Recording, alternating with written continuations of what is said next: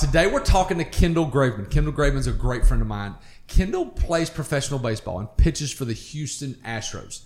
So we go through his journey. Now I just got finished doing this, and it was it was probably one of the best episodes that we've ever done from a story perspective, from an advice perspective. So we talk about how after his freshman year at Mississippi State, playing baseball, he nearly quits, and how his dad refused to let him quit, and the journey from sleeping in a house with eight other guys and one of them's wife to sitting there talking to a guy by the name of Derek Jeter in the last two weeks of his major league career and the advice that Derek Jeter gave Kendall and all the different things in between. You are going to absolutely love this episode with Kendall Graveman.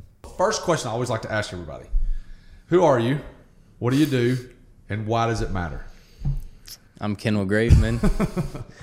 I play baseball, and I guess it matters because we entertain a lot of people every right, year. I mean, That's right, ultimately, that's been in the game in the big leagues for nine years. I figured out that I'm an entertainer. Yeah. Um, feel like a traveling circus sometimes, and uh, that's I guess why why we do it. Sure. So the hard part about doing these these types of conversations is because I know just about every question I'm going to ask. Yeah. But some of these things, I, I like I had Ari on here, and I know Ari as well as I know you, and there were a bunch of things that she told me that I didn't know about her. So there's always something in there. So, so baseball, play professional baseball. That's really, really romanticizing to a lot of people, and there's a lot of kids out there that want to play professional baseball, basketball, football, whatever. Okay. Um, take me back to being a kid. How were you raised? Your folks, all that kind of stuff, and just how that how what what, what was that like being a kid? Like growing up, like did you always want to be a professional baseball player? Give me give me some thoughts there. I think uh, I didn't set out to be a professional baseball player. I just had a passion for the game, and I think Yeah. obviously I know where it stemmed from. My dad played collegiate baseball. Um, he just enjoyed the game. He's coached. He coached. He's still coaching. He's retired from teaching. He taught for uh, better part of 32, 33 years, Yeah. and he's still coaching. He taught elementary PE, uh, K through five. So he'd come home sometimes. Balls out. yeah, he had a great PE setup Yeah. too. Like if they were learning dribbling, like everybody had a basketball. If they were jump roping, everybody had a jump rope. Yeah. Like the whole deal. He had everybody had bowling pins in the alley when they like in the gym set it up. So. Um, now looking back and being in some PE classes, but seeing how he operated it, there was a you know a spirit of excellence that was always there. So uh, I, I my my mom also would support like going to the ball field and Sure. doing that. It was a family thing. It was a thing that my brother and I would go and so my dad coached for 18 year, years at Childersburg High School. Okay. And then when we got to the age where we were playing like city league baseball and rec sports, my Right. dad felt like he was missing out. We were living in Alexander City. He was traveling back and forth yeah. and he was also coaching after he would teach and it was just long days and he'd get home late and miss a lot of stuff that he felt like when we were born he stopped coaching baseball he still taught there Sure. but it would give him afternoons where he'd be home Right. so my brother and i started playing youth baseball and um, one year my dad would coach my age and my team and then the next year he would coach my brother and his team so he'd flip-flop flip-flop. Man, yeah so awesome. it was great. So we both got to get coached from him. And then the next year we'd have a coach that was of another parent, you know? Right. And so for me, that's how it went. I went, got into middle school. and My dad got a job in Alexander City as a, um, a PE teacher there at one of the elementary schools. And then he jumped on board as an assistant with the baseball team. So he actually coached me through junior high and high school. Uh, so he's able to get back into coaching uh, at the high school level. So really similar to me in the fact that you grew up with there was always a coach there. Right. Dad was a coach just Yeah. like my dad. So that's that's really really good.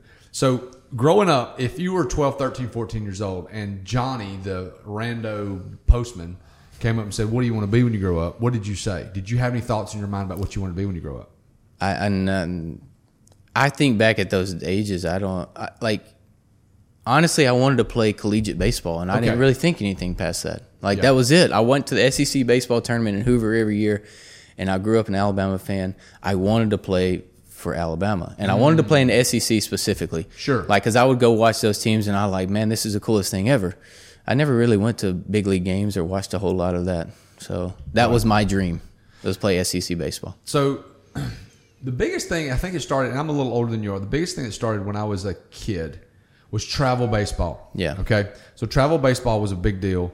How much did you? How much were you involved with the whole travel baseball scene? Because that's like.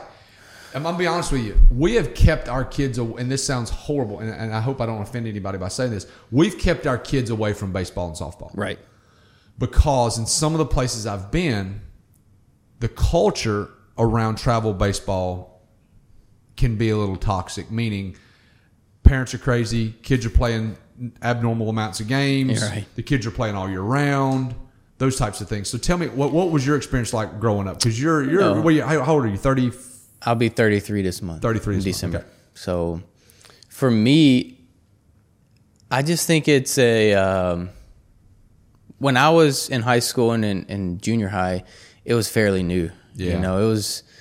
I played a couple summers, but it was like four weekends, five weekends in the summer. You know that Didn't I would go. fall.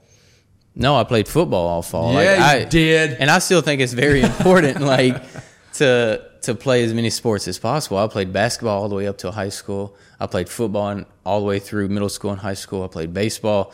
Like it was a revolving door of what sport I was going to play next, and it wasn't like we were traveling all over the place. And I know now, looking back, I have kids of my own, but and, and they're they're getting a little bit older and they're about to be in this stage of life where they may want to play sports or Right. be into something. I understand how time consuming it was, but it was also refreshing for me as a kid to advance to another sport and not just play one sport. And I think from the athletic standpoint and from the development standpoint, doing different things. I played soccer when I was younger in a city league. I played tennis, um, a rec league in tennis. Like I played a lot of sports. Yeah. Um, so I think it helped with the development of, of that. When did you figure out that you you thought, okay, I think I can, I, I, got a potential to be a college baseball player? What, when did it? When did the light bulb go off in your mind and go, I think I can do this at the next level? Yeah, there was a guy named Scott Sullivan who played in the big leagues with the uh, Reds most of his career for like nine years. Okay. Uh, relief pitcher. He was my summer league coach one year uh, out of a team out of Auburn. In high school? in high school, like my sophomore year, maybe junior, going into my junior year. Okay. And he kind of was volunteering the next year at Auburn, and I got introduced to the pitching coach there, who was Butch Thompson. Yep. And Butch started recruiting me, and then that kind of was the moment I was like, okay, well, if he's recruiting me, then maybe you know that's something that is plausible and possible for me in my next step. So talk about the recruiting process. Um, Butch was at Auburn, correct? Butch was at Auburn. With Slater was the head coach. Okay. I committed to play at Auburn. Right. Crushed my dad. Like Yeah. dad, big Alabama fan. Big like- Alabama, roll tide. yeah, roll tide from, from the time I was born Right. till last weekend when we watched the game. You know, like man, I'm telling you what, my brother the same way. Like family, and they were like, "Oh my, we grew up 40 minutes from Auburn, so it was uh-huh. like everybody I knew was Auburn fans." And I just was happy they were going to pay for some of my schooling. You know, it's like, Yeah. hey, this is awesome. And Slater got fired. So you'd committed. I committed. Head ball coach gets fired. Head ball coach gets fired. Head ball coach doesn't get a job anywhere else. Butch gets a job and um, ends up going to Mississippi State as a pitching coach. Okay. But Butch, with his reputation, who, the man he is, he wasn't going to call us and try to take us away from our commitment from Auburn. Okay. The new coach at Auburn really didn't honor as many of our commitments as we would have wanted. And my dad actually called Butch, Tom, Butch Thompson while he was at Mississippi State. He was like, hey, y'all still interested in Kendall? Because Auburn's kind of uh, in and out. And he said, absolutely. We just weren't going to, I wasn't going to put myself in that situation of calling somebody, taking them away from somewhere. And uh, then they recruited me at Mississippi State. I committed to Mississippi State and ended up playing there for four years. Gotcha. How did you like Starkville? I loved it. It was just far enough from home where Sure. you know, I could go home on the weekends if I needed, but it was far enough where I felt like I was having to grow up. You know, Auburn would have been, mom could have done my laundry on the weekends No if I wanted. You know, Well, I tell people this all the time, and I encourage kids if you're 15 minutes away, you're still away. yeah, Not being in there with mom and dad, because there's a portion, I'm not a huge college fan. Like, I think that college, if you have to, this is awful too. This is a the, the first podcast where we've just ripped on just The mind of traditional Thomas. thing. that, that my mind's coming out. I am not a huge fan of just like college. right. I went. I've got a master's degree, but I had didn't pay for anything. Yeah. I'm not a fan of college that you that you like have to pay take tons of debt Yeah, yeah. out to do Right, all that right. with. if your folks are going to pay for college, if you get a scholarship, Perfect. freaking awesome. Yeah. But I don't know about you, but when I was in college, I had a chance to grow. It is the perfect, in my opinion, perfect se- Mm-hmm. bridge, segue between being a kid and being an adult. Yeah. Because there's no switch that goes off to where you are just, you graduate from high school and all of a sudden you're an adult. Right. It doesn't happen. Your brain's not mature enough. Mm-hmm. It's not fully developed mm-hmm. until like you're your mid 20s. So 18 to 24, 18 to 22, whatever, 23 for me Yeah. is a is a growing time. And I grew so much having to pay the light bill, having Yeah. to pay the water, having to pay my rent, all, all of those things, my car insurance, whatever. Having to go grocery shopping. having to go having grocery to do your shopping. laundry. That's of it. it. Yeah. So I think that that was a huge thing for me. So being away, did you did you how far did you get a degree or did you get drafted? I'm eight hours short. Eight hours short. A mechanical engineering degree. really? yeah. So I got eight hours left. I got two labs, one class, which is a Chem 2 class because I kept dropping it every year, and then a senior level design class. So what was the plan though? Like first year, I mean, everybody thinks they could go to the big leagues, but you had to have a back, quote backup plan. What was the plan?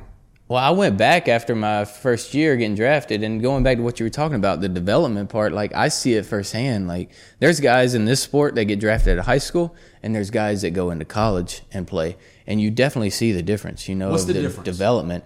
The same thing you're talking about is being able to do life skills. I think number one is, and this is not for everybody. Like this is just a what I've seen from from most the development of, of social skills and mm. social like being able to communicate and do things on your own Right. and then also i think secondly is like the development i just see from outside of baseball like having to pay car bills and having to not needing as much help on a because getting drafted out of high school you're probably getting paid a lot of money you probably can just get people to do it for you Sure. i think college guys will figure it out more and say hey i'm going to go do it myself Right, the social skill aspect. So it just Yeah. proves that it's okay to go to a bar and Right. talk to people. Yeah, right. yeah, I mean, You got to spend time in the bar at talking to point. chicks. You got yeah, to. right. Okay, so talk about Mississippi State. You're there. Um, what transpires after there? How does it? What does it flow from there? Mississippi State. Yeah, four years playing there, and then got drafted by Toronto. Okay, Um, tell me about that. When people hear drafted, They think it's- it's just like bells and whistles and, and fanfare and all that. What round did you get drafted in? How did that work? my junior year, I got drafted in the 36th round by Miami. It didn't sign. I went back for my senior year. My senior year, I got drafted in the eighth round Okay, uh, for five thousand dollars. Eighth round, Eighth round, five grand. five grand. Because in life, life's all about leverage. Yeah, And a lot of scenarios, I had no leverage. It was like, hey, come play with us, or you have no more eligibility in college. what was the number that they gave you in the 36th round? It probably I probably could have got anywhere from fifty to hundred. So, so 36 round money for a junior. Yeah, but I was thinking, look, what's the chances of me making it to the big leagues? I'll go try to get an engineering degree, and I'll make somewhere between fifty and hundred my first year out. It being an engineer, So you were, you and I knew we were going to be really good in Mississippi State my senior year. So you weren't just hung up on, I'm going to be pro, play pro, pro, uh, pro baseball. I still wasn't in my my, my mind of what Even I was after being do. drafted in 36 round as a junior. Yeah, I mean, it was there, but not like big. I was throwing like 88 and maybe 90 miles an hour, and at that time, it's Yeah. like, who's gonna make it to the big leagues doing that? You know? Okay, so what happened between your junior and senior year that that you at number one moved up the totem pole and Well, got better? Like what what what was the what was the I had a good year. Nothing really changed as far as what I was offering. Yeah. But the way the draft was set up in the top 10 rounds, if they didn't spend an, a allotted amount of money, then they could spend it on 11 through 40. So they saved money on me.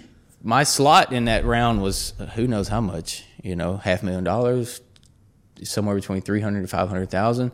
They paid me 5,000, saved that money and paid it to somebody else in like the 35th round. Really? Because if not, then you pay a penalty over a, everything you pay over a hundred at that time to somebody after the tenth round. They paid a penalty on unless they saved it in the first ten rounds. Got it. So, I mean, that got real deep quick in the way Yeah. the draft set up. But that's kind of why I moved up.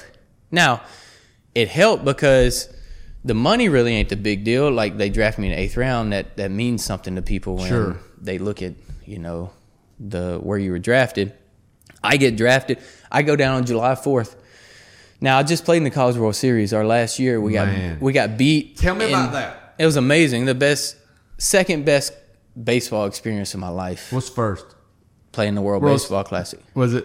Play for Team USA. So let we'll get into this in a second. So so let's talk about this. This is I think this is fascinating. And you're not going to tell this. I will tell this. So this is from a guy that's played in the World Series. Yeah. Mm-hmm. Pitched in the World Series. Multiple games in the World Series. Pitched in the College World Series. College World Series. Yeah.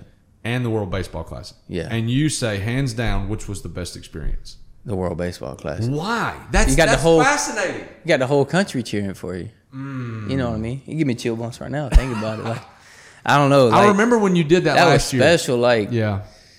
man, you gotta get ramped up early. Got to get ready early. Got to get in game speed early. Like we played that during spring training when we're like trending usually in spring training to get ready for a season. Yeah. Like we had to be ready. There was 40, 50, 60,000 like fans, and it was nuts. It was crazy. It was an all star team too. You got Yeah. Mookie Betts and Trout and like Arenado. You got everybody on that team. Goldschmidt, Realmuto catching. Like the list goes on and on. Like we could have.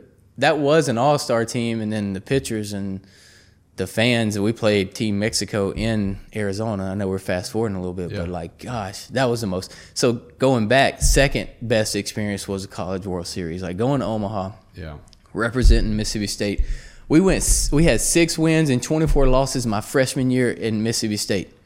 Oh. We were terrible. I wanted to quit. I, ca-. I called my dad. Go back to the lake. I called my dad. I said, "Look, man, I don't know if I'm cut out." Like my dad always said, "Finish the season." Sure. Like we ain't quitting middle of the season. That was a rule in a Graveman household. Right. And so I said, "Okay, well, you know, it's end of the season." I called pops. I said, "Hey, I'm done. I'm out." And he said, "No, you're not." And I said, "All right." Yes, sir. yes, sir. but you told me. Yeah. so I continued, you know, to play, and that last year, I think that was one that made something special. Is we we kind of built it. Or the group that I had, we had nine guys from the state of Alabama go over there and play at Mississippi State. That was on that recruiting class that I was in, and uh, like seven guys that made it to the big leagues from that team. See, I didn't know any of this stuff, so this is wonderful. This is Yeah. awesome. Okay. so Mississippi State You had that, seven guys on one team go to the pros? That de- not in the pros debuted in the big leagues at some point. Wow. Yeah, it was a great team, but at the end, you play a two out of three series against another team in the College World Series, which happened to be UCLA, and that was in 2013, and they beat us two out of three. So that was tough, you know. Mm. Sure. I think the coolest experience and moment of that whole College World Series was during the finals. We're hitting band practice, and they open up the gates at a certain time, right? Yeah. And a lot of it's general mission seating. When they opened up the gates at that time, the sea of maroon that ran in, That- man, it was nuts. And it felt like the game had started. There were so many people there watching batting practice, and I never experienced anything like that. So Yeah.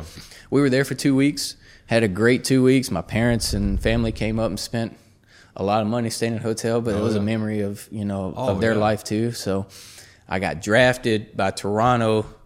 That was actually during before College World Series. I'd already been drafted.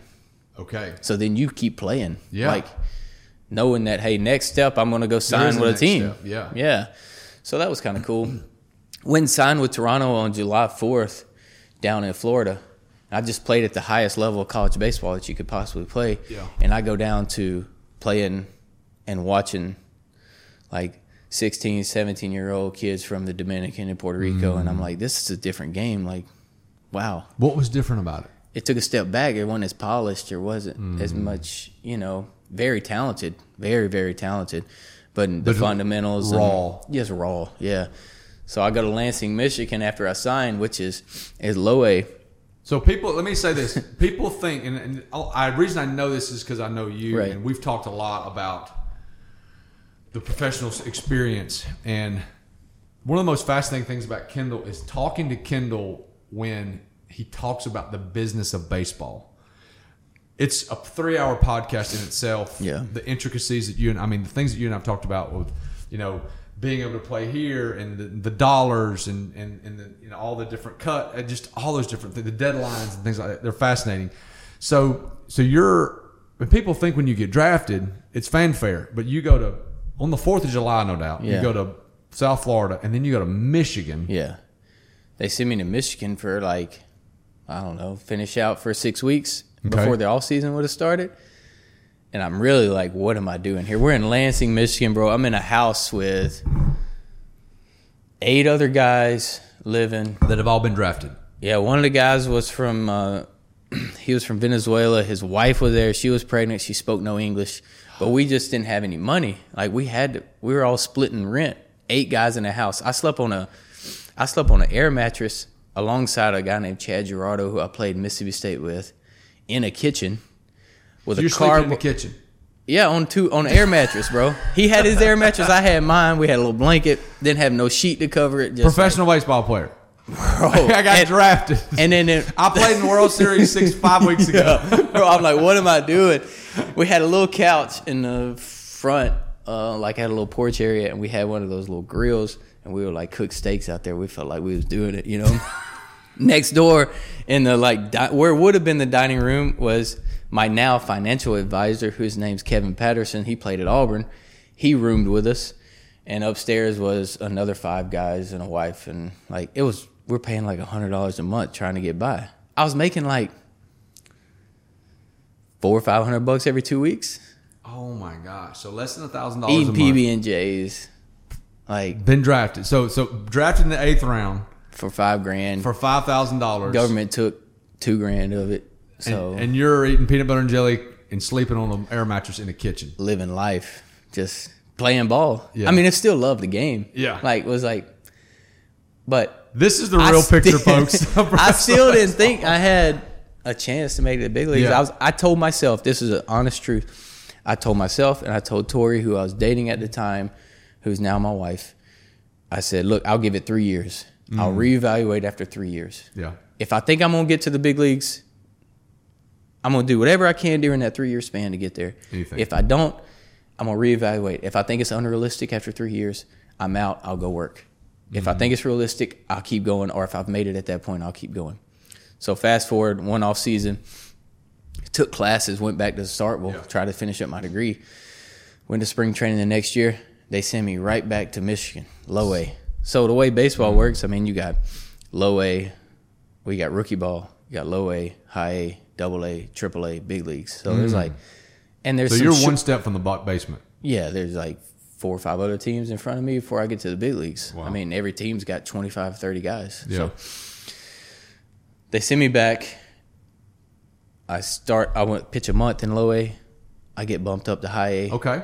So I'm thinking, all right, well, this is good, you know? Yeah. Two months in high A, get bumped up to double A. Okay. Make one start. They say, call me in the office. It was a trade deadline. I thought I was getting traded. They said, hey, you're going to triple A.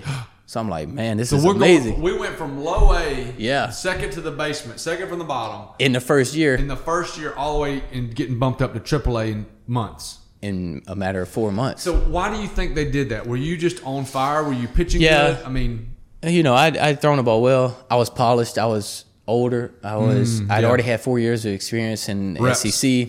You know, in baseball, like a lot of times, guys get drafted in high school. They spend those four years in the minor leagues developing. I was fortunate enough to develop in in college with great And coaching and great Yeah, great ball, coaching. playing against good competition. great food, great atmosphere, like Right. all of it. So, uh, AAA, and then the end of the season was upon us. Like five days before the end of the season, they called and said, "Hey, we're putting you on the big league roster. We're gonna call you up." This is So- Toronto. Yeah, Toronto. Okay. And that was 2014 September. They called me up. Look, most guys have a chance to meet everybody on the big league team because then they'll invite you to big league spring training. So in Right. spring training for a few weeks, you'll be with everybody that's in the big league. Sure. I had no idea anybody that was there, and No they had no idea who I was. I hadn't met anybody. I met people all along the way for the whole year. Right. And so was able to I threw like four or five innings out of the bullpen, which I was a starter at the time. I threw four or five innings out of the bullpen and then they traded me to Oakland. yeah. they said beat it. Okay, so you get four or five. So you get traded to Oakland at the end of the first year. Yeah. At Okay. like Thanksgiving, I was at my parents' house. I remember I woke up, I fell asleep on the couch like one afternoon. I woke up and I checked my phone. I had missed calls, messages, everything. Everybody found out except me. I was sound asleep. So found out I got traded to Oakland, and then kind of bounced around since then. So okay, so that's that's what that's that's I did not know that transition. So you go Yeah. to Oak. I knew you were in Oakland. Mm-hmm. So you're in Oakland. How did the transition start in year two? Like now that Oakland had you, Yeah, Oakland. Uh, where'd you go in spring training? big league spring training, Okay. and then I was like eighth or ninth on the depth chart as a starter on Oakland's team. I I gave up one run that whole spring training. I like pitched really well. Right. Broke camp with the team.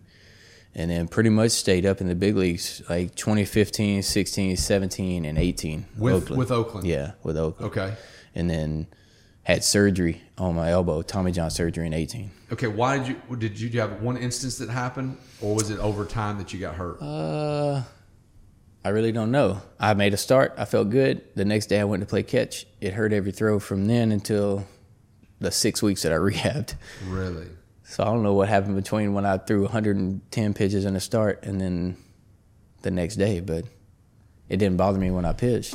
Talk about this. You can talk as much. as I mean, this is probably public knowledge. We could go back and look it up, and you, but you talk about as much as you want. When did like not normal money start for you?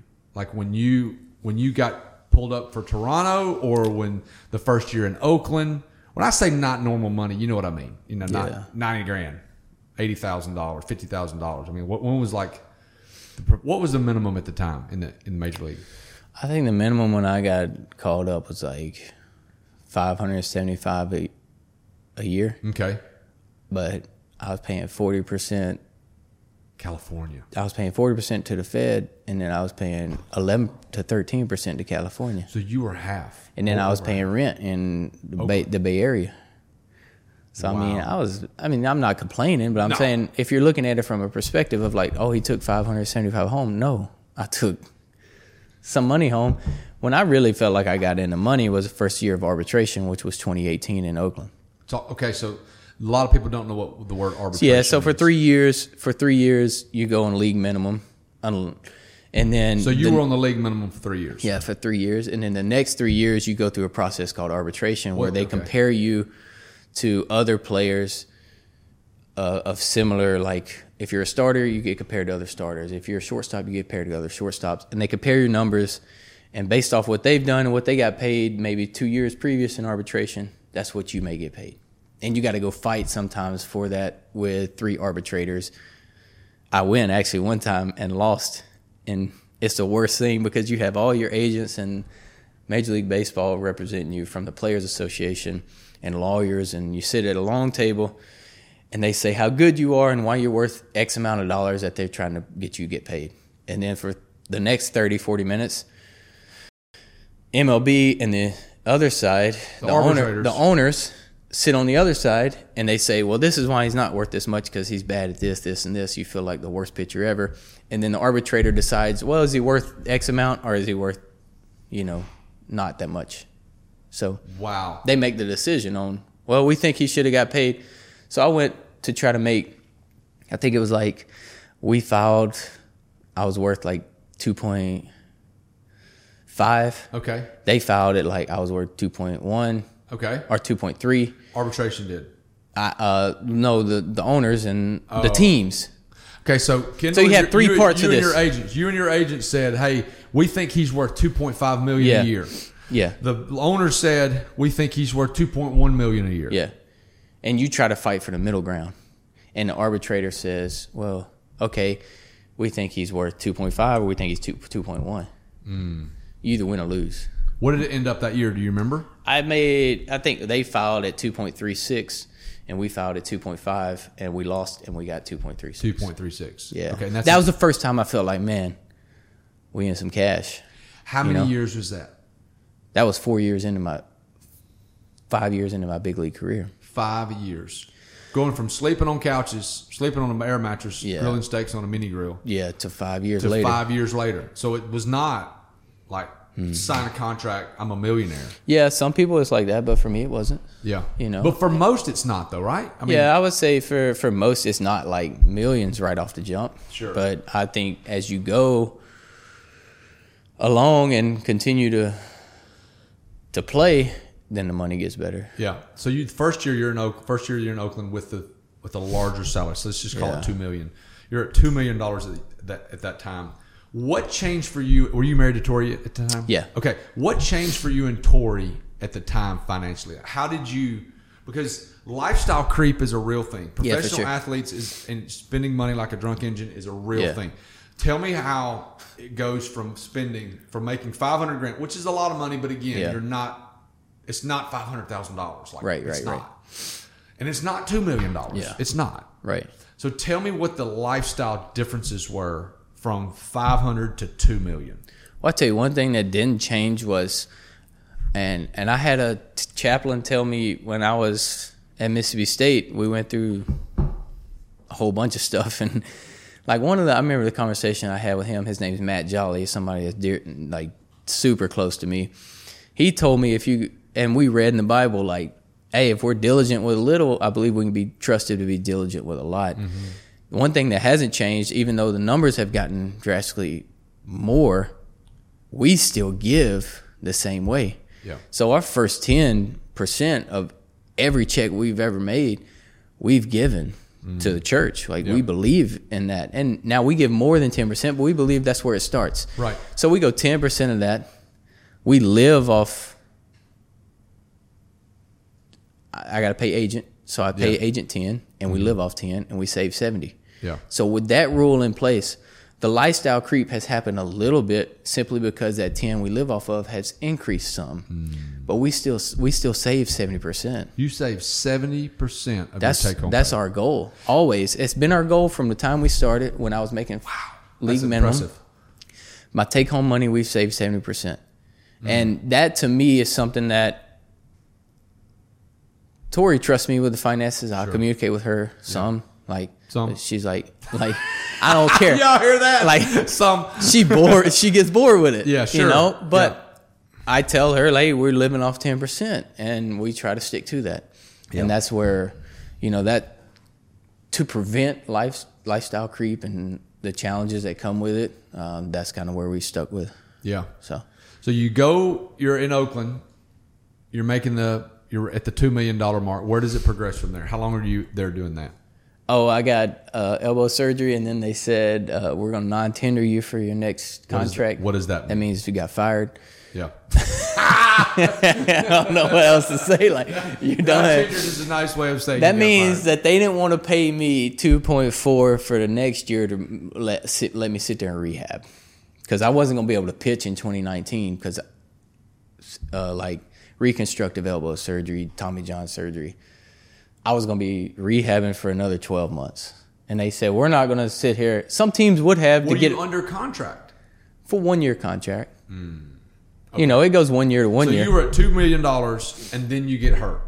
I got hurt and I'm I got a no job. I was working out at a Planet Fitness for like two weeks trying to find a job. I remember that. Yeah, That's when I met you. I, remember like called really you around then. yeah. I'm like living in Arizona. We just had a baby. Like my firstborn was born. Mm-hmm. Uh, didn't know where my career was going. I thought it might be over. You know. And the Cubs called and they said, "We'll sign you to a contract in a big league contract for a league minimum to rehab." And then that was 2019, but 2020 will tack on an extra year, but we get the option to pick up that. Now, if we don't want you in 2020, we can say beat it, and that's it. You know, Is that the only offer you had? uh, big league offer. Yeah. I might have had a couple more, but once we got the big league offer, we was like, Let's go. that's it. So you rehabbed with a league minimum salary. Yes, For a year. for in, in Arizona the whole year, best year of my life Why? because everything slowed down. Yeah. and I just got close to God. Yeah. I just said, "Look, this is what I'm doing." Like, I felt like it was discipline in a way. Yeah. You know, it it pains me to say, but Sure. Mm-hmm. I was just living. You know, fun, big leagues, like hanging out, not doing anything like crazy, stupid. Yeah. But it was just like so distant from God. You know, yeah. that time I remember this house like it was this morning. There was this little office space. I would get up every morning and read. It changed my life. Really? You know? And that to me was like something that ah, I wouldn't trade for anything. And I didn't throw a baseball in the big leagues that year. It was the best year. And I it made me who I am today. Yeah. Struggle, the pain of trying to get it back and sucked. Those Sure. days I was like, I'm done, bro. I don't want to do this anymore. Right. But at the end of the day, now looking back, super thankful for that season of life. And during that season, I had a a benign bone tumor in my neck. Uh, we've talked that, before, and we yeah. talk about it like, man, for six months, eight months. I was like, I have no idea why my neck hurts every waking moment, every time I lay my head down. Like it never stopped hurting. Right. Finally figured out what that was. Couldn't do surgery on it because it was too close to my spinal cord. Whole list of things. I really thought that, hey, now it's really over, you know? And the Cubs said, no, we don't want you. And then, so they didn't pick up my contract going into 2020. Mm-hmm. Seattle calls and said, hey, we'll, we'll sign you. Um, I 2020 was COVID season. We didn't start the season until halfway through the summer. Right. I pitched, made two starts. My neck was hurting so bad I couldn't do it anymore. I'm sitting in Washington at University of Washington. I called my agent. I said, "I'm done. Like I'm, it's, it's over. I had a good career. I'm over. I'm Yeah. done."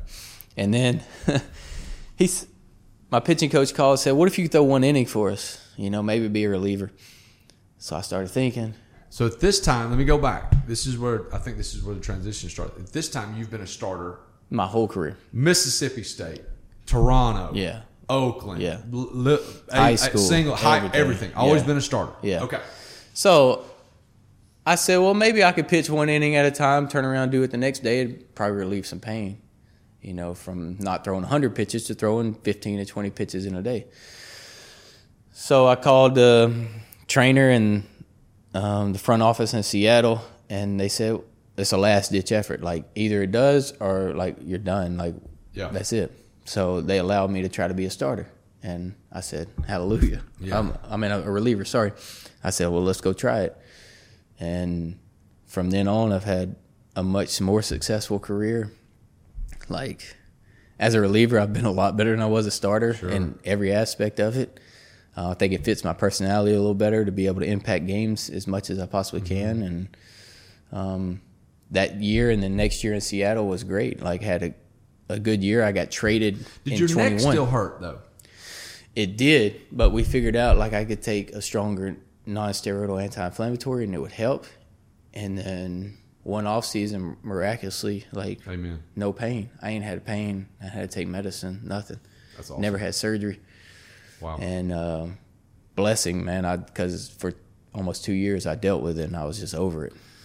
So, So- he comes in and says, "Hey, let's try this." So, the, so really, the I mean, this sounds silly, but the pitching coach is the one that brought this up. Pitching coach Yeah. doesn't bring this up. Then- You're coming back to Birmingham. They were going to put me on the IL for the rest of the year. Who's going to pick up a guy just had surgery, made two starts in the past two and a half years, has a neck injury? Like, nobody picking. hey, it was Yeah. over.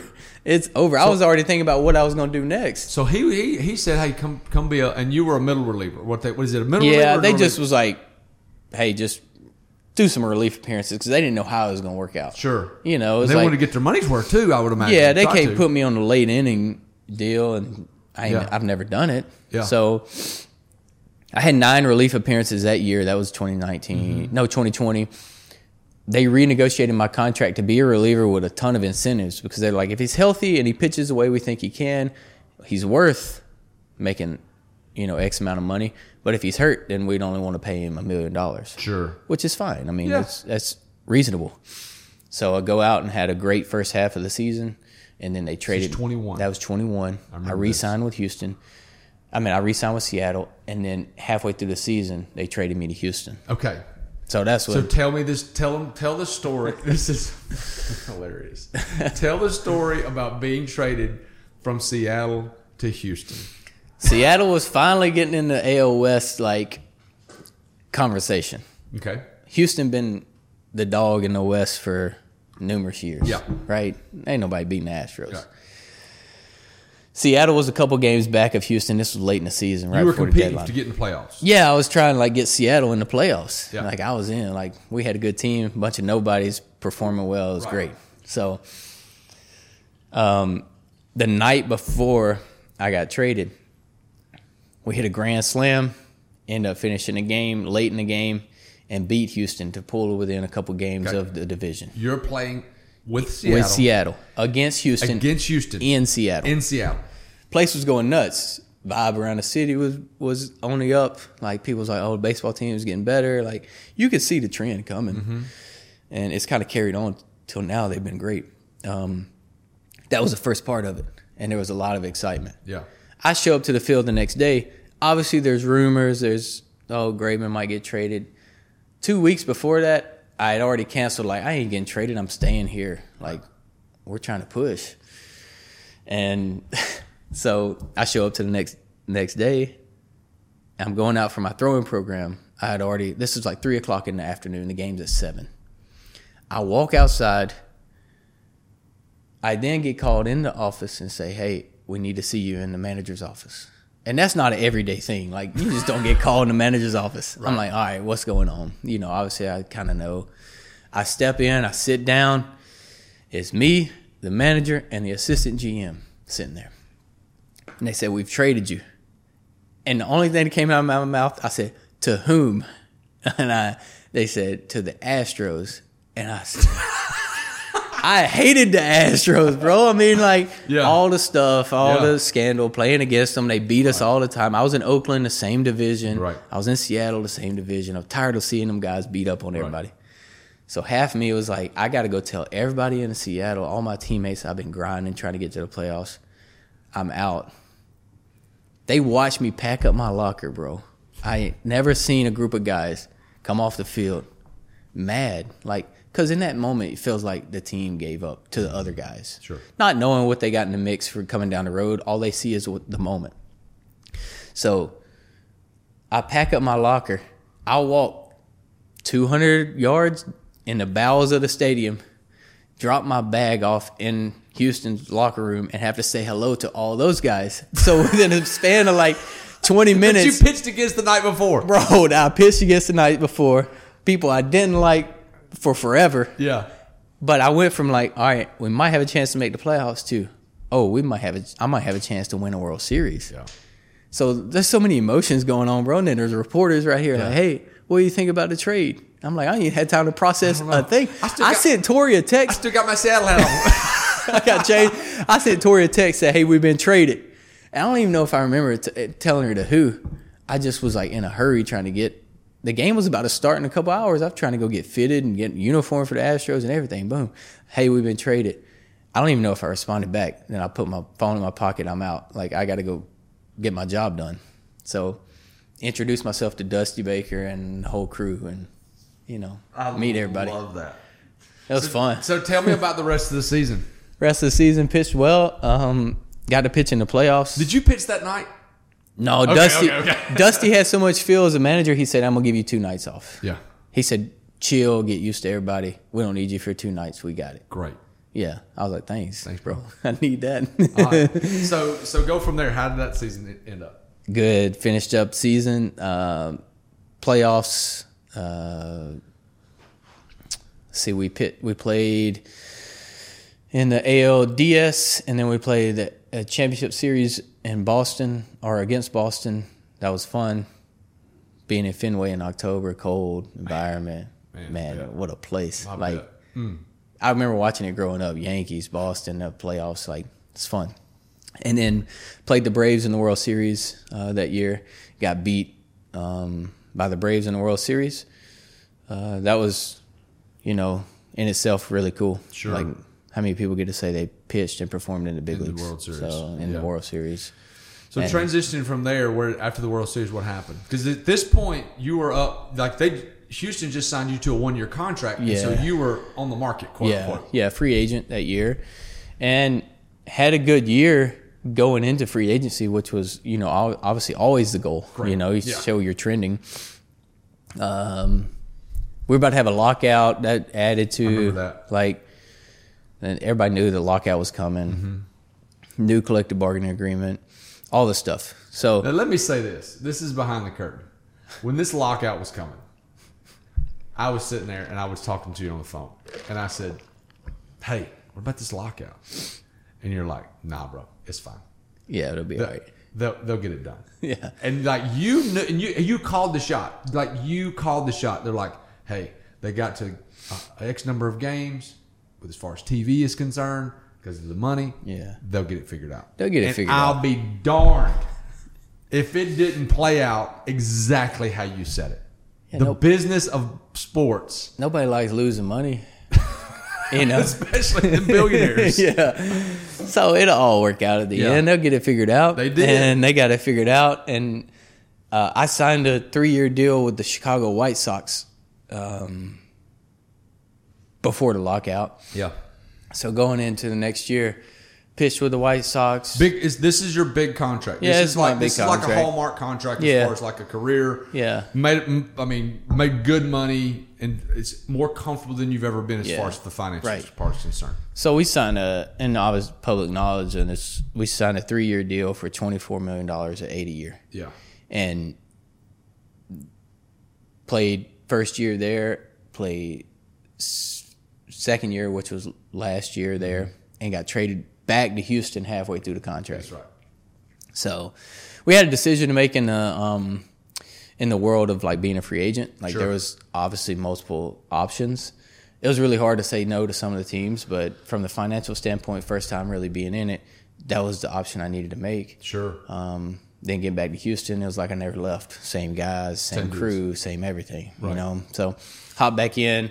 That was this year. Finished up the year with Houston, and uh, got beat in the ALCS by the Rangers, who ultimately went on to win the World Series. They beat us in Game Seven. Right. So I remember that. yeah, So multiple teams: Toronto, Seattle, or uh, Oakland, Seattle, Houston, Chicago.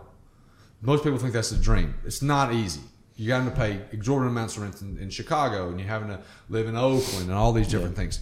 One of the things that that we talk about a lot on here is, and we've talked about zero business so far, which is totally fine because this is an absolutely fascinating story we talk about the culture of different companies, whether it be Church of the Highlands that's got seven or eight hundred employees, Right. or Mealfit that's got fourteen employees, or the guy down the road that's got three people, or fifty, whatever. The mood in the room, the culture of the people, is important, right. and baseball is a business. The bottom line, it's a business. Talk about the differences in the locker rooms. So you got you got. Let's just talk about the most recent ones. So you've got Chicago, then you've got Houston. Chicago team hasn't been doing very well in the past however many years. Right. Houston crushing it. One of one of one of a couple three two or three World Series in the last however long. Winning program, not a winning program. Talk to me about the cultures of the different locker rooms because you talk about the locker room all Yeah. the time when I talk to you. Right. I think it's it's important, and I try to think through like what does my next step in life look like, and ultimately, eventually, want to lead something and build something and Yeah. grow something, and so I'm I'm kind of always trying to see from the cultural perspective. Yeah, Um, I I believe, and this is just my belief system. yeah, Like culture starts from the top down sure. right? Somebody's got to be. I think the speed of your company depends on the speed of your leadership and them being able to push and being able to progress and being able to lead a certain group of people. When that slows down and it gets taken for granted, what type of person that you are hiring, not just for their skill set, but for who they are as a person from people to people, then you struggle. Yeah. I think on the forefront of hiring somebody, whether it be in the big leagues, whether it be, uh, you know, in a business like yours, I think we have to ask first, what type of person am I getting? Not what skill do they bring. Obviously, we can look at a sheet of paper of anybody in the big leagues that's played right now, currently, or ever played, and we can see the skill set Sure. There's so many analytics now you can really see the skill set like of everything. That don't ultimately win. Mm. On paper there's been teams i've been on that at the beginning of the year pundits and talking heads around the country like big name ones have predicted that team that i was on to be in the world series. And then you have a team in houston when i go to it and these guys have built a dynasty over the past eight, nine, ten years. I think you could be have a special team and win in certain instances when you don't put together a good culture, but I think you could build a dynasty when you put together a good culture. And it's very hard to overlook talent and get a person that you know is going to drive you mm. forward Yeah. opposed to getting talent and knowing somebody that might be iffy. Sure. So. So- go ahead. I guess going back to it, it was a split deal in Chicago. It was tough. It was tough. Like we tried to make it work. It was tough. It really was. And then in Houston, when you have people pulling all in the same direction on the same rope to try to win a baseball game, Yeah. even though they might think in their mind we ain't as talented, but we know we pulling all in the same direction. And I think there's the unity when when you watch the Warriors play in in the past when they talked about strength in numbers, that's it. When you get the whole team to bond together like that, it's special. And that's why it made and it trickles down like we're talking about Houston taking an extra step and taking care of our families at a higher level when they talk about travel with our families, letting them travel with us and and taking care of my kids. Like I drop my kids off, or my wife does when she comes to a game in a room that has extremely good care, like daycare, childcare in the afternoons, and throughout the whole game, So you can go watch the game. The kids are safe. They feed them, like everything. Like when there's attention to detail Yeah. and a spirit of excellence, I think you can drive a, a, a, comp, a company and a corporation forward. Yeah. So one of the things that you've always talked about and is extremely important for you is Tori and the girls. Yeah. Um, I remember numerous conversations the first time you're in Houston and even the sec this last time you're in Houston about what you just said, how they took care of your family. And you can attest to this. Not all Major League Baseball teams do that. Yeah, it's, it comes down to what do you value? You Okay. know, what do you what do you what do you value and what do you understand that the player values? Hmm. You know, like every team has a set of value systems. Like dude, you can look at each team, but word spreads when you take care of people's family, when you take care of their travel, when you take care of at an extra level. Yeah. Now everybody like there was childcare in Chicago, and I'm not saying they did a terrible job. They actually made improvements while I was there, and I mm-hmm. think it was a step in the right direction. But you got to continue to push forward and say, "Hey, we're in the top and the upper echelon of like taking care of Kendall and his wife and his two girls because when they come to the game, I don't need him worried about them or they taken care of. No. Like that's the last thing I need on his mind Yeah. you know.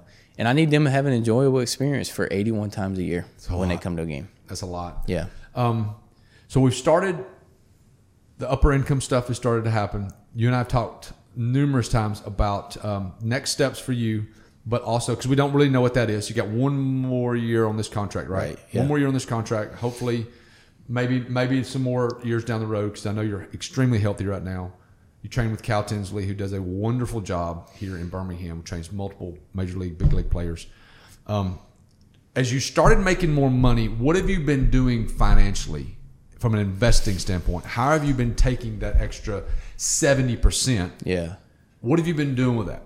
For me, a lot of it is I told you my financial advisor and Yeah. somebody that I growing up, and it wasn't a bad thing. It was just like in in the house that I grew up in with my parents, it was just balance checkbook, save, and have some for a rainy day fund. Sure. Um, I didn't know I uh, I wasn't very fluid in finances of like how to make money grow, Correct. which is fine. Like, Yeah. so what? They they told me to save, and all right, good. Yeah. So now, opening up a whole new world of like creating dividends for myself, and like, all right, when my career is done, I have a short window to make money. It's very different than ninety nine percent of the world, where over a long time you play. I mean, you create wealth over a long time. You stack it. Get, the more you make. I might be done after, like, if I don't play another year after this, I'm 33 years old with a front loaded money.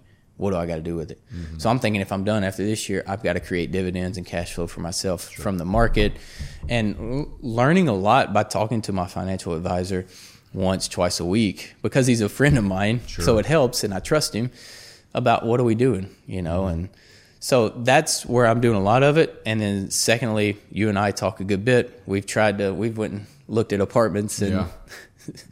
rural Alabama. all We- kinds of crazy bro, we went places. all kind of Yeah, places. Nothing has worked yet. Yeah. Um, but I still think it's a growing and a learning experience for me. Yeah. It's been awesome. Um, we're even doing some stuff now that you've Yep. introduced me to. So that's fun for me. Um, I know that the way I'm wired, a lot like my father and my parents, I can't just sit, Sure. you know, and be retired. I could from a financial standpoint, but I know that I want to grow something and build something. So something. I know the real estate uh, side really interests me. Mm-hmm. Don't exactly know what that looks like down the road Yeah. or how it's going to work its way out, but I think that'd be something that's in my future. Yeah. I think that one of the things that we talk a lot about on here is being able to sit with people and and meet with people and be friends with people and bounce ideas off of someone that doesn't know as much thing about things as you do. Right. Like I ask you a lot of questions, but I probably know a lot more about the business and real estate stuff than you do. But I still Right. ask you lots of questions. Right. Like if I wanted Tegan to learn how to throw a slider, I would come to you. Right, right. But like real estate stuff, you've been coming to me. But I'll say this: you you've helped me a ton, and I don't think I've ever told you this story. So we get I get investment deals pitched to me all the time, like whether it be land, whether it be flips, whether it be apartments, whatever. I get stuff weekly. But I got pitched a deal about oil and gas. Remember this? Mm-hmm. Okay, so I looked at this oil and gas thing. Right. And we looked at this. I sat on the call. You sat on the call. And this is where the network of people helps you so much. So you sat on the call. You was like, "Hey, let me call my buddy in Texas that does." So I don't even know who, know who it was. Yeah, right. And you called your guy, and you said, "Hey, this is what I'm looking at. It's a hundred. I think it was a hundred thousand, two hundred thousand dollars an investment, but it was in oil and gas, which is can be risky, Right, right. but can be lucrative Yeah, for sure. risk and reward. And you called this guy, and the guy said, "Hey, is it so and so that's running the running the, the fund?" Mm-hmm. And you go, "Yeah." And, he, and then your buddy goes, "Stay away." Yeah. He goes, "Stay away." And I don't know if you know this, that fund has not done hardly anything. Really. And I think that goes back to even the cultural aspect because I don't think that they didn't think or believe in him to make some money at eventually at some point. Obviously, the guy that we're talking about has made some money on some deals. But I think a lot of that boiled down to the guy that I called that I trust made one phone call and was like, "Yeah, that's not the guy that I would be him personally would be doing business with because of maybe the culture and the the, the experience that Right. he knows that that guy may offer." So I was like, "All right, we're out." Yep. And that's the connection and the network. And one thing that you know that you've done a great job for me personally is even if you can't help me, you've always introduced and made connections, and you've not been scared of like, hey, you need to meet so and so, or you need to come up here, and we, I need to introduce you to somebody, which I'm very thankful for because ultimately your network's not the same as mine. But if we can come together and say, hey, I'm not scared of you, and you introduce me to one of, one of the people that you do real estate with, I might do a business deal with that person Absolutely. someday, and you're okay with that. And that's what there's no ego. There's no you have nothing reserved about. All right, well he might take a deal away from me or whatever. Like we're in this like I don't say together, but, But like hey, are. yeah, let's let's figure stuff out along Yeah. the way. And I think when you have that and you strive and you trust each other enough to say, hey, this is what we want to do, or this is what I got on my plate, Right. and talk through deals. There's a lot of learning. There's a big learning curve for me over the past couple of years. Yeah, and I think that's I think that continues. And I think that as much as anything, you're learning about stuff. I'm learning about stuff. We have to continue to stay together and just figure out how to Right. how to leverage each other's relationships because you got relationships I don't have. Yeah. and I got relationships you don't have, and we need to continue to do those. Exactly. So, okay, so we we haven't talked much about Tori and the girls. Talk about the family life a little bit and how because what I know of her is amazing. She's Yeah. she's she seems like a pretty headstrong girl. Like she's, Right. she knows what she wants, but just like being a coach, having a husband or a spouse that's a professional baseball player, it's it's not easy. Yeah. there's a lot of alone time. You're at the base, you're at the ballpark, you know, it's eight nine hours a day. Talk about that dynamic with the girls and the different places y'all have lived and how that's been. Yeah, I know. There's a lot of like giving up on sleep to try to parent. Hmm. And I have told myself and made a commitment to Tori that I'm not going to allow this game to take away from me being the best parent I possibly can. Like I get home at on a night game that starts at seven. Say the game lasts three hours, ten. By the time you get out of there after treatment and everything after the game, I'm getting home at eleven thirty. If you pitch at night, you still got adrenaline. You wind down. It's one o'clock in the morning. Mm. Well, the girls might not have went to the game that night. Sure. They might have been in bed at 9 mm-hmm. They're up at seven thirty, seven seven thirty, ready to roll. Yeah, let's go. Like, why are you not up? They didn't care I played a game last night. They don't and care. I think for me, that's the biggest thing is like Tori does a phenomenal job. Like I'm on the road 81 games a year. Mm. And I'm traveling and I'm going from Houston to Seattle, four hour flight and back. And the girls haven't started school yet. Lila, my oldest, is about to be five. Lainey, my youngest, is two, and we have another one on the way, Mm-hmm. another girl. And so that, that baby's due uh, in May, and in the middle of the, in the middle of the season. Yeah. So, um, there is stuff that we've had to do that has made it. Um, I guess we've we've we've spent money on like hiring out somebody to come sit for babysit and keep the girls and for an extensive period of time. Like, hey, Tori and I need to go for several hours. You know, we Yeah. need to go, and this time we may have to hire help. And Lila, my oldest, is about to start school, and I'm gonna be on the road. Next fall, she's gonna be in kindergarten, so we may have to hire a tutor or somebody. Mm-hmm. Where my my thing is, and I had a teammate tell me we that was a Christian guy that I trusted a ton. He was like, "We do not spend more than 10 days away from, from each other at any mm-hmm. given point. We try to do seven, no more than a week, but sometimes I'm on the road for 12 days. Like at some point during that road trip, the girls are coming to see me, and we're not going to spend that much time away from each other. And we just make it work. I mean, they travel. Tori is a master at traveling in the airport oh, with two bet. kids. The girls are on their scooters, like going through airports. Like she's had so many traveling hacks that I'm like, I'm so proud of you for so figuring proud that out. like, And traveling with a five year old and a three year old or a two year old. is not easy. No. Not easy. And the girls do well. They they have probably lived in Lila's probably lived in twelve different places. She doesn't know any different. She don't know any different. That's her life, like balancing. Show up to this place and we got toys here. Show up to back to. She calls our house here the down house because in Chicago we lived in a high rise. She called it the tall house, and this one's the down house. So she's like, all my toys are there, and then I go to the high rise when I, we were in Chicago and I had toys there, and it was just a blast, you know. So they enjoy it, and it's stuff that I didn't get to see the world and cities. And hopefully, I can play a little bit longer where, you know, Lila gets to understand the experience. Tell me what, um, seeing the guys that you work with, how many of those guys do a good job financially? And how many of those guys spend money like it's got a hole in their pocket? What's the percentage there? What do you think? I say 60 40. 60 being good, 40 being spend Really? it like there ain't no tomorrow. And that's just a guess. I mean, that's just me kind of ballparking it. I think now with technology and information, that number's probably going up over the years. Meaning more people are being more conservative. More success. Okay, more tell me about this. This. What about your What about your foreign teammates?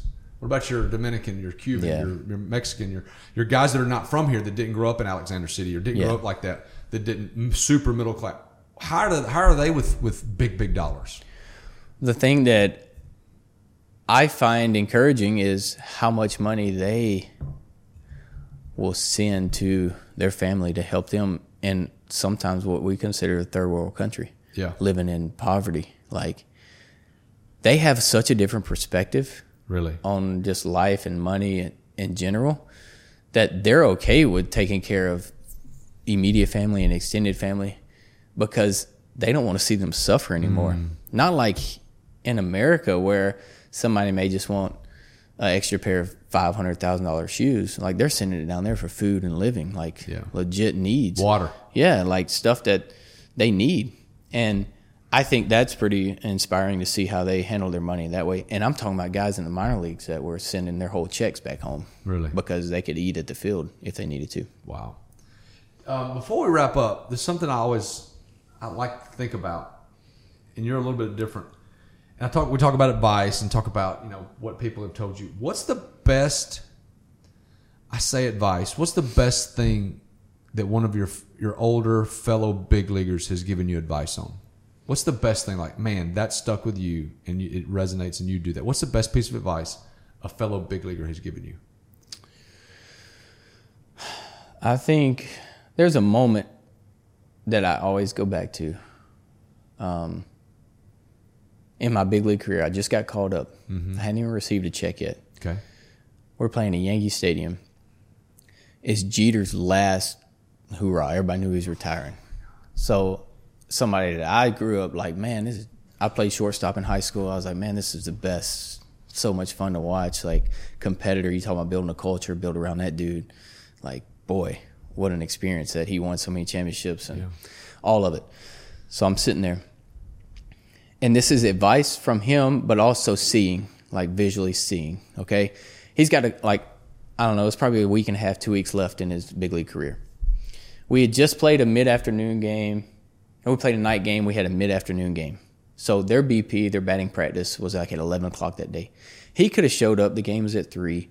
He could have showed up at two thirty, put on a pair of cleats. He's gonna be in the lineup every day. Everybody was coming to see him. But at eleven o'clock, I step out of our locker room into our dugout, and I see Derek Jeter running from second base, working on getting a secondary lead and working on his base running. Like, my guy, you've played in the big leagues for almost 20 years. You know how to run a base, but you're out there working on base running. He comes around, rounds third. And at this point, the reason I wanted to go talk to him was ask if I sent a jersey over, could he sign it? The jersey costs like 300 bucks. I hadn't got a check yet. I hardly had no money. I texted my brother. I said, "Should I buy this jersey?" He's like, yeah, "Absolutely, buy the jersey." So I bought the jersey. I said, "Hey, I want to introduce myself. My name's Kendall Graveman." And he said, "I'm Derek Jeter. Nice to meet you." I'm like, "Well, yeah, I know who you are, you know." And he's a lot taller in person than I thought he would be. And he said, "Congrats on the call up." And he's, I said, "Man, can you, you know, can you sign a jersey for me if I send it over?" He said, "Absolutely, no problem." And then he said, "Just remember one thing: always have fun playing the game." So I saw two things in that moment. I saw a guy that no matter how late in his career he was, he was still working his butt off trying to get better. And I saw two that he's told me to have fun always playing the game and always enjoy the game. Yeah. And I thought those two things that really resonated with me from a young guy just getting to the big leagues. I'm standing in Yan- new Yankee Stadium mm. with the backdrop of, of Yankee Stadium, right there shaking a guy's hand that's a Hall of Famer. And I thought that was something that will always resonate with me, that can resonate in me in anything. You know, always have fun doing what you're doing, you know, and always, no matter how much you feel, feel like you've got it figured out, try to get incrementally better. Wow. Well, I don't know that there's a better way that we can end this thing. Uh, you and I are fixing to go eat lunch together here in a minute, so I can get some more of the integral details. But Kendall, man, I cannot tell, thank you enough for just coming in and sharing these things. I mean, I, probably 75% of the stuff I didn't know, so I'm super Yeah. thankful for that. Um, you're not on social, No, nothing. No LinkedIn, no nothing. no, I mean, I have all the accounts, but they're not, I haven't used any I'll of them. send, put his cell phone in the uh, comments. so Absolutely. Um, the, hey, again, thank you so much. This Yeah, has been great. Uh, I know there's so many people out there, business owners, and uh, we have a lot of people that watch this that have kids. Yeah. and I think that all the, a lot of the message you're saying is going to resonate well with them. So, Yep. thank you so much. Appreciate you. Thanks.